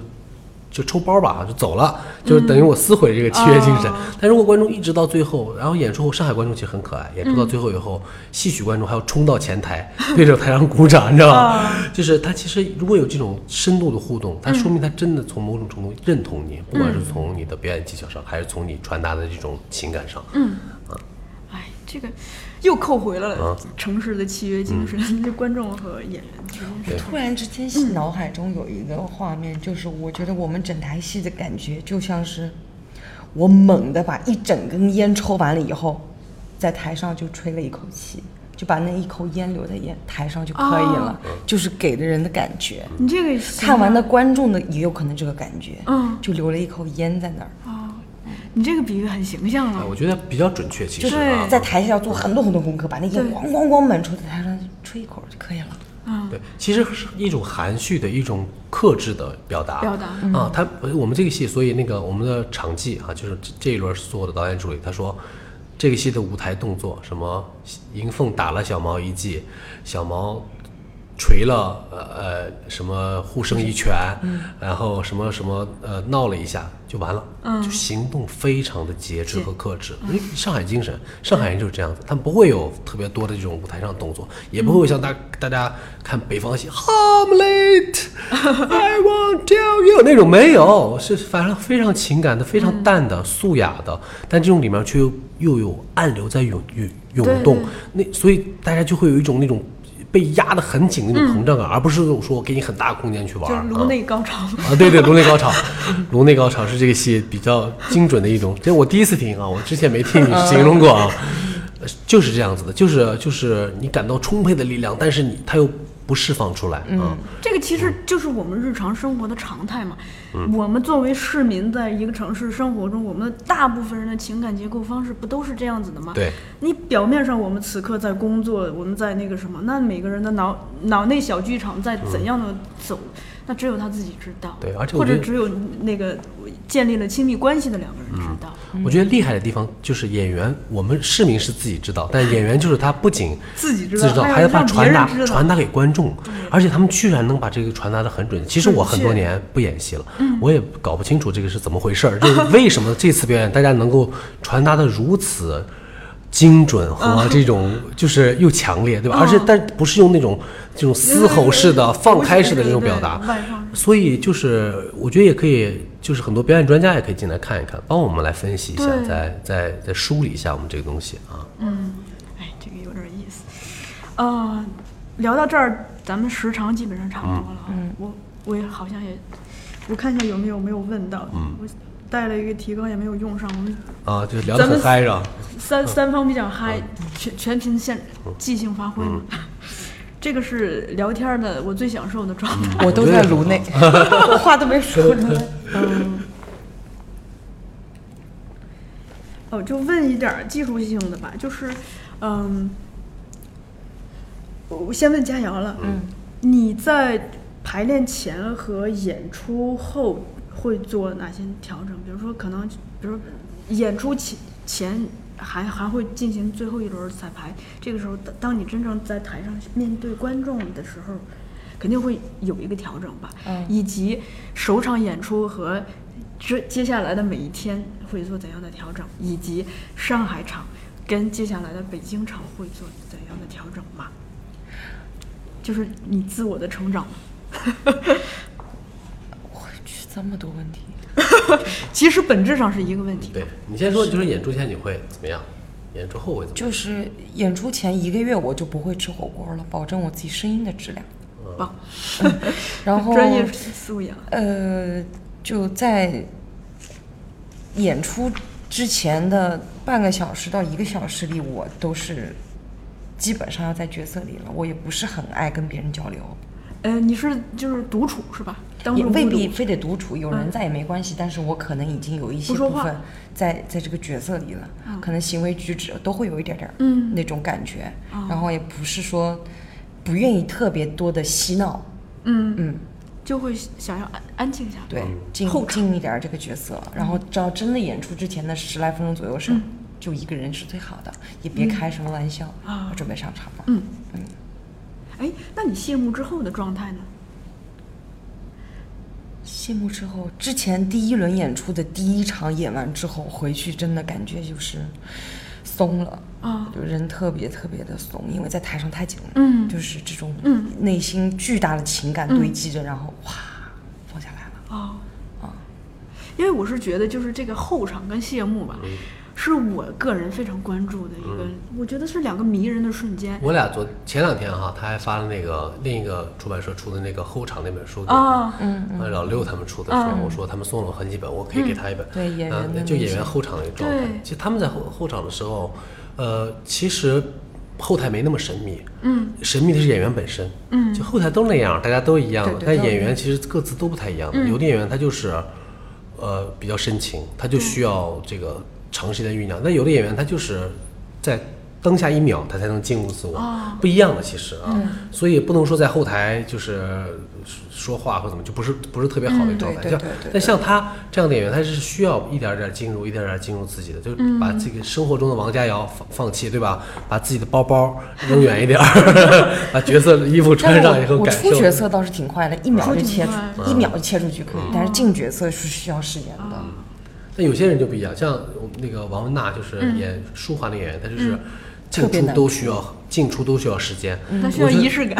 她进进之前仪式感我记得她特别，我那个戏好像没拍过几次。她第一次进那个角色之前，她就她演后来疯掉嘛，她演在疯掉的状态的时候，就出去很长时间，我就偷偷去排练场外面看他，他就嘴里念念有词叨叨，然后身体那个就是轻微触触动，我知道她在找，然后一进来以后，我觉得哇就有了，就第一秒我觉得有了，然后。第一场演出，他演崩溃了。嗯，他说到那些台词，他给那些台词赋予了太多的东西。嗯，他说那台词的时候，他自己收不住了，就完全崩溃。不是演出，就是那个彩排，第一次排练的时候，排这排他那段戏，蹲在地上哭着起不来还嗷嗷，哭，然后哭完以后跑到一边哭，拍其他戏，他还在那儿哭，在那儿抽泣就缓不过来。就是这个，他一下子把情感堆到了一起，所以我我非常心疼他，其实也啊。您作为导演会不会担心他这这一场哭的这么凶，那下一场怎么办？他那是最后一场最后一场戏，那他啊，就基本上他再演戏就下半场完了以后才演，所以其实那个编排我们当时也想也考虑到这个问题，但所以他那场戏做完以后，他得缓好长好长时间，而且他他就是那场戏演完以后，观众也得缓好长时间，但是这个戏的审美又很特殊，就这个也是一个小秘密，就是我不给观众这个喘息的机会，哦观众会会马上进到啊，会马上进入到另一种情感，所以所有观众出来骂我，你太残酷了。我说，哎，我跟金宇澄老师学的，完完全是他书中给我传达的这种情感信息。就是第一场，就我最爱的一个角色叫淘淘，就读过小说的都知道，他和一个小姑娘好谈恋爱了，但是就在他们俩准备结婚的前夜失手，小姑娘不小心从楼楼哦楼掉下去了，从二楼四楼，然后这么重大的事情埋了这么长的线，嗯。这么重要的一场戏，按电视剧演绎羁绊，一点问题没有。从掉下去到就小说里面，从这个人掉下去到这个的死，到这个警察来调查，三番五次调查，到他们的家人来收拾什么呢？半夜纸。半夜，写完了，嗯，相当残酷。这一个角色这么，就是观众其实有情感培养的，培养培养培养出来，很长时间，咔，就戛然而止哈，戛 戛然而止，戛然而止，突然就停下来了。你一下子你那个情感线就断了。然后我这个戏里面其实有很多地方都是这样子的，就是其实有一点破观众的传统审美，但是这种东西很迷人。是啊这个，其实咱们今天这个节目也是这样。我们平时节目是整体节奏是偏缓的，然后中间还会打个歌什么的。我今天我一看这态态势，我这采访提纲也不用了，这歌也不打了，就直接就是三方进入，就咔咔咔咔咔，就那种高频度的交流。其实这那读讲话是有快感的，其实对对吧？就是而且就是如果就是跟对的人聊天的话，那个那个就是会 就是会大家会达到一个默契，其实、啊，和表演有点像，其实是啊。哎，加油！那个问题我还没问完呢，咱咱接着什么就是？调整。啊，调整对啊呃，排演前和演出前和演出中、啊每一场场的演出，以及上海场和北京场，就个人的调整。或者你可以想，你你在北京场，你有担心吗？对你的说说上海话，观观众已经是细节，观众会不会偏北啊方话了，可能。有担心啊，就担心北方的观众要看字幕啊，然后我们场上也没有这种特别特别大情感的戏，然后我们上海话的语速也比较快，这些我都很担心。然后我们动作的幅度也也很小，我不知道北京的观众会能不能接受。嗯，因为我还知道一个事情，就是有的演员吧，就是他自己就是这种调整，两场之间的调整时长可以弹性很大。什么叫做两场之间就就比如说是第一场演出，第二场演出啊区别很大？啊，时长，对嗯，演出时长、不一样的，节奏。哦，我不对节奏感。我我不太会。我。们我们的戏不太会。的。整体比较准确和就是大家基本上都很准确。其实我们其实已经在排练场试了很多遍了。比如说有一场戏，就他们三兄弟那场戏，就是当护生，当淑华走了以后，嗯，然后我们演第一轮的护生是我们上海一个挺著名演员叫张涛，嗯，他其实就是最会演这种磨磨唧唧的戏，你知道吗？然后他一上来，在舞台上大概有一分多钟没说话，排练的时候，我一点不觉得他长，我觉得非常舒服，我觉得整那人物感觉非常对，就是此时无声胜有声。我看到无数个情感在他的脑中划过，无数的话在他的嘴边马上要喷出来是不是就。所以我万分期待那个那个他说出来话那一瞬间，但当然在上了舞台以后，因为舞台大了，那个能量传递可能会有衰减，所以我会稍微帮他们修整一下、时间，大概的感觉。但演员也会有，就你说第一次我、第二次我了，第一次我提醒自己差不多了，对吧？嗯，可以了，我要开始说话了。所以基本上那个都很准确，因为每次我演出我都会跟场嘛，看完我都会台腕看表，嗯，时间很准，基本上是在控制在一一到两分钟之内啊。那演员的控制力很强大呀。就是这是你在排练场排练场他们无数遍的排练，嗯。营造出来的这种气氛，而且这个戏的他们会，他们厉害的地方，他们在他们的这种表演幅度里面和表演空间里面进行即兴，嗯，他每天都会有点小些许的不同，但是他们不会破坏性的即兴，对吧？就是很多这种北方有些剧团我知道的会这种，就是像这种我不喜欢这种。二二人转式的这种这种破坏性的即兴，对是我都不知道该怎么啊接了对，就是这个就是大家会一下跳，啊，但他们都是这和上海人性性格也有关系，他们会在这个一个舒适的度里面进行一些小的细微的修改。我我其实有时候也会，也会给他们一点小的新细细的。鲜感有一次他他他挺有意思，有一次他演演一段的时候，就是在后台拿了一块大白兔，就是上场有前场有个演员哭，他爸塞给那个演员一个大白兔，那演员马上那场戏演的非常不一样，他就因为他就有人舔我，对吧？有人对我好，他一下子那个心情就或那个表演的那种那种样式感都出现了不一样的变变化，所我喜欢。在觉得在戏里面加一点对对手有刺激的小惊喜是挺好的，但我不喜欢演员去讨好观众。就是你知道去昨天的那一场，观众在这里是有一个笑点的，你今天就把这个笑点做大，我非常讨厌这个样子。嗯嗯那你就是，哎，这个是我我感兴趣的。当你昨天看到这儿是一个笑点的话，你今天怎么处理这个？像昨天一样吗？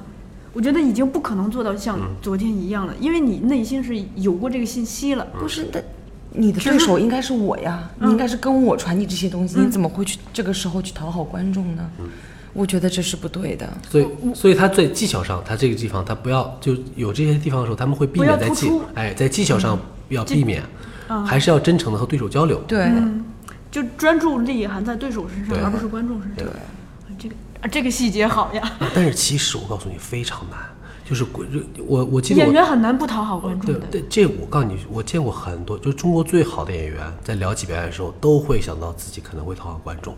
就是你把自己完全放到一个角色里面是很危险的，在舞台上和讨啊好是两码事情。啊不是就讨好就讨好讨好我我就不但就就讨好，其实就是就是就就是抖机灵啊，对吧？就是一些地方一些放东西，有些有的我们剧组其实有的角色也会，因为他那个角色本身就讨好，比如说二楼爷叔，他本身就是个讨喜的角色，所以这个就哦这个没有呃就不讨厌。所以基基本上我觉得这是也是看角色看一些人物可是。演员要真的达到百分之百的这种和角色合二为一的时候，我觉得似乎也有问题。程蝶衣，对吧？就是就是就是人戏不分手，我觉得也有问题。其实我觉得，呃，厉害的地方，其实它还是一个技术活儿，对吧？它只是这个技术，它的工具是情感而已。是。所以怎么能把这个东西和表演和这个情感调到一个合适的一个比例度，嗯，是非常重要的啊。因为我记得我，因为我其实是有有十十年没上舞台了。我记得我最后一次演出的时候是有那种感觉的，嗯，就我因为我非常清楚的意识到，我毕业大戏，嗯，我最后演那个包玉米花，我站前的是最后一段台词，我清楚的意识到那是最后一段我的最后一个台词的最后一段戏了。其实我心非常不定的，因为就是大家都就表演系的人都知道，毕业戏以后。所有人都拥上台，跟你就是你就要告别了，什么这种感觉，所以就完全就跳戏了。但是我在刚开始创作戏、学就学表演的时候，有很多个瞬间就是完全投入的，完全不管台下的老师和同学们。那那种瞬间呢，其实我觉得也是不理智的，因为你丧失了对一个角色的这种控制。对。啊，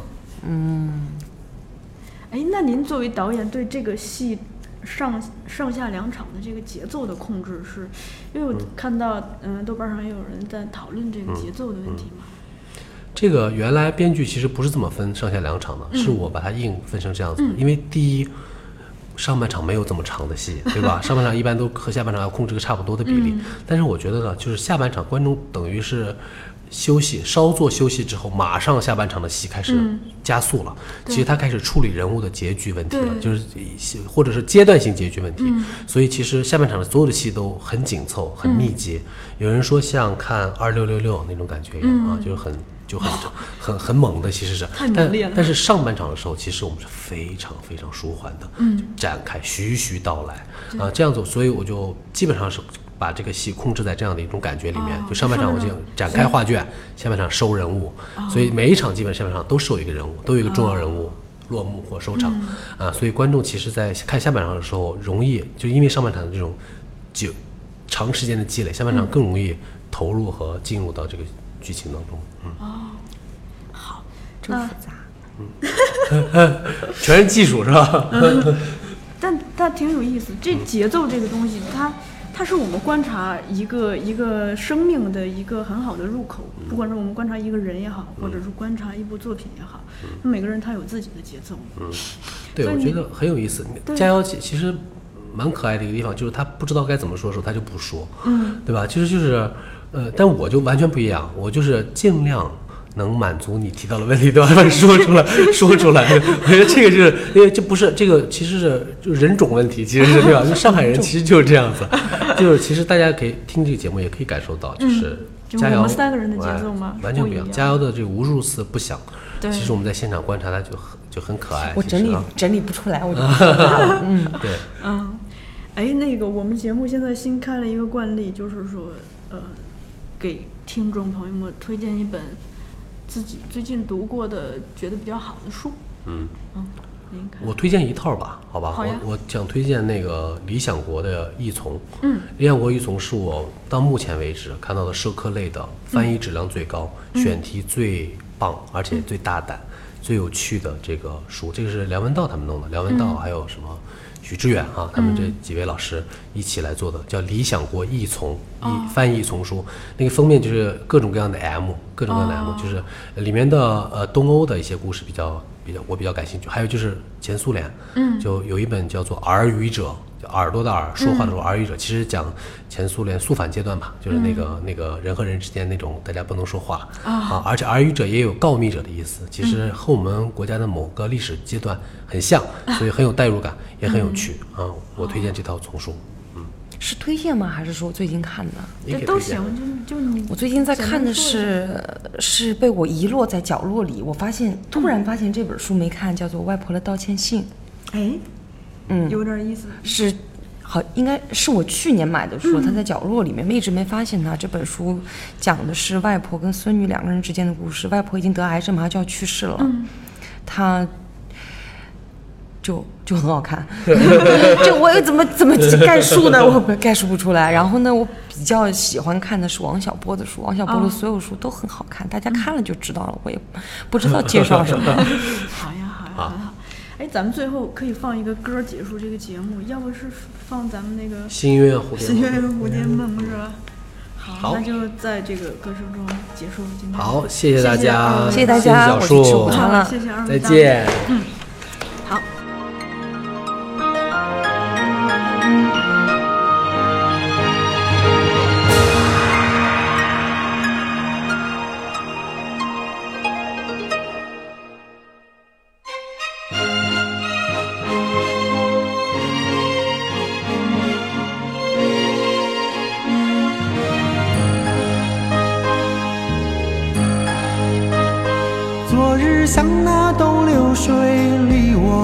去不可留。今日乱我心，多烦忧。抽刀断水，水更流；举杯消愁，愁更愁。明朝清风似飘流。由来只有新人笑，有谁听到旧人哭？爱情两个字好辛苦，要问一个明白，还是要装作糊涂？知多知少难知足。看似个鸳鸯蝴蝶，不应该的年代。可是谁又能摆脱人世间的悲哀？花花世界，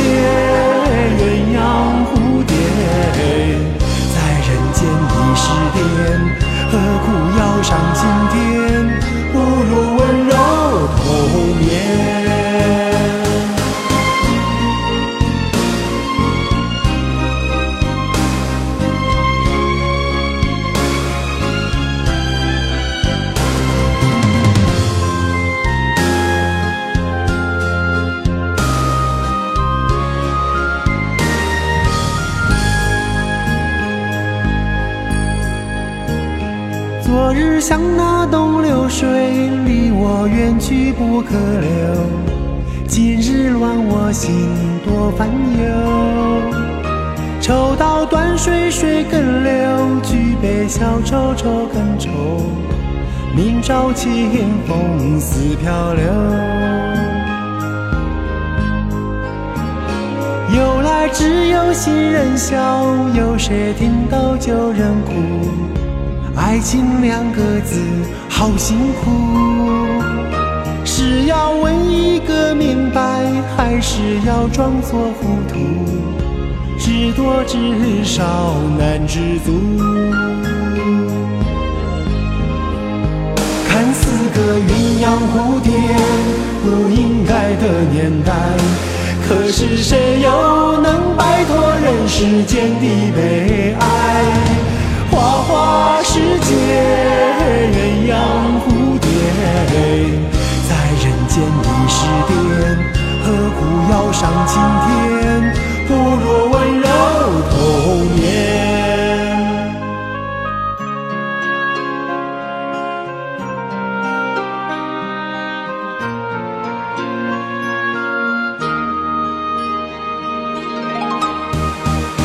看似个鸳鸯蝴蝶，不应该的年代。可是谁又能摆脱人世间的悲哀？花花世界，鸳鸯蝴蝶，在人间已是癫，何苦要上青天？不如温柔红颜。